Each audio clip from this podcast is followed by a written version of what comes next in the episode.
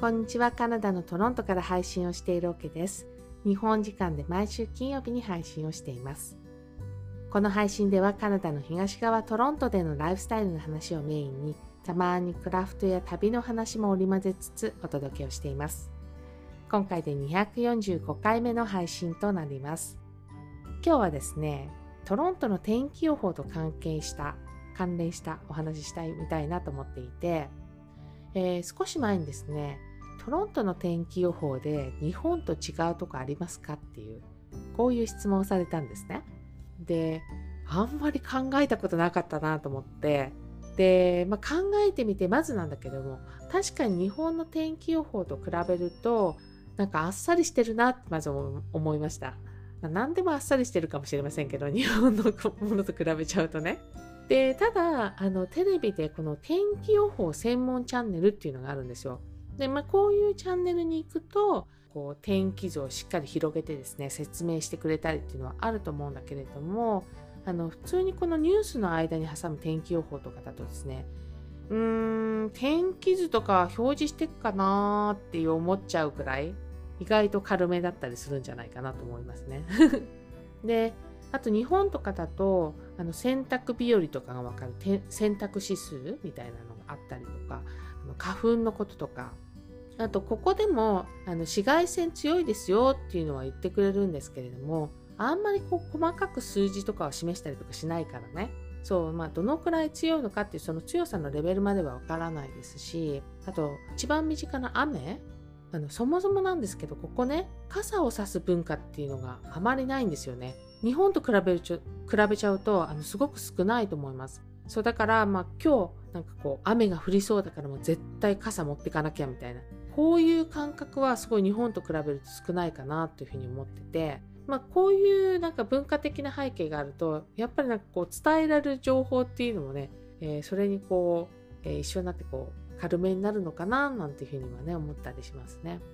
でそんな中でね一つこう日本ではあまり意識していなくて、えー、ここトロントでしっかり意識しているもの、まあ、これが今日お話ししたいなっていうふうに思った体感温度です。えー、もちろん体感温度って今あの日本で iPhone とかにこう表示もされるのであの見ることできると思うんですけどここトロントに住んでいると、えー、まあ、気温と同時にその体感温度を意識して生活するっていうのをあのすごく感じます。でさっき言ったあの天気予報この天気予報の中でも体感温度どのくらいですっていうのをこう発表されたりとかするので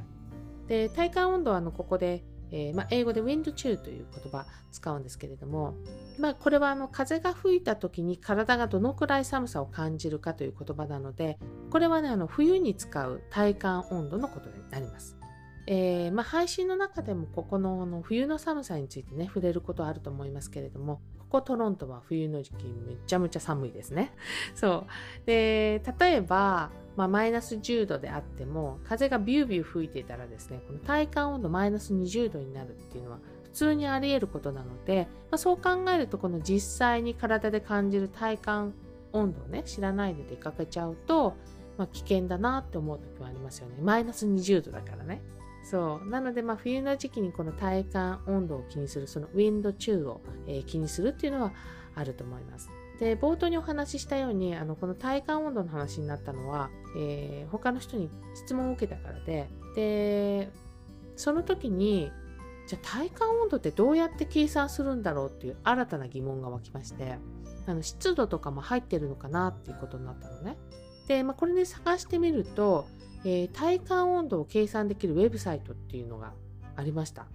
で、これアメリカのサイトだったと思いますが、で、これに見るとね、こう気温と風の強さを入れられるようになったから、なのでまあ冬の時期に使うこの体感温度、ウィンドチューンに関しては、えー、気温と風の強さで計算してるみたいですね。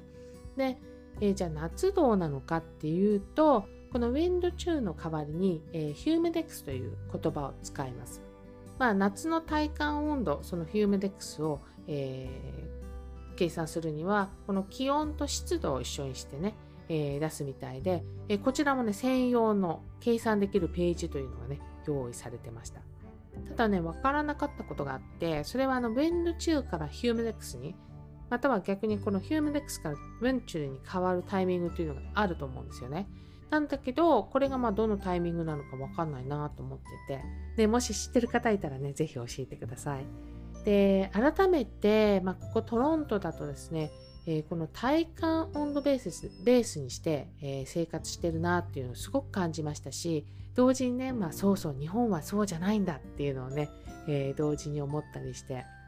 えさっきもお話ししたんですけど日本でもこの iPhone とかだと、え体感温度が表示されたりするので、えー、まあ、すでにね、知っていてよくチェックしてるよっていう人いるかもしれないですけど、もしあんまり見たことなかったなとか、あの知らなかったなっていう方がいましたらですね、これから日本すごい暑くなる時期じゃないですか。ね、だからもうムシムシして今日暑いなっていう日がありましたらばあのぜひ体感温度気にしてチェックしてみてください、えー、熱中症のね予防とかにもなるかもしれないので245回目の配信はトロントの天気予報でも頻繁に使われる体感温度についてお話ししてみました。最後まで聞いていただきどうもありがとうございます。また次回の配信でお会いしましょう。カナダ・トロントからオケでした。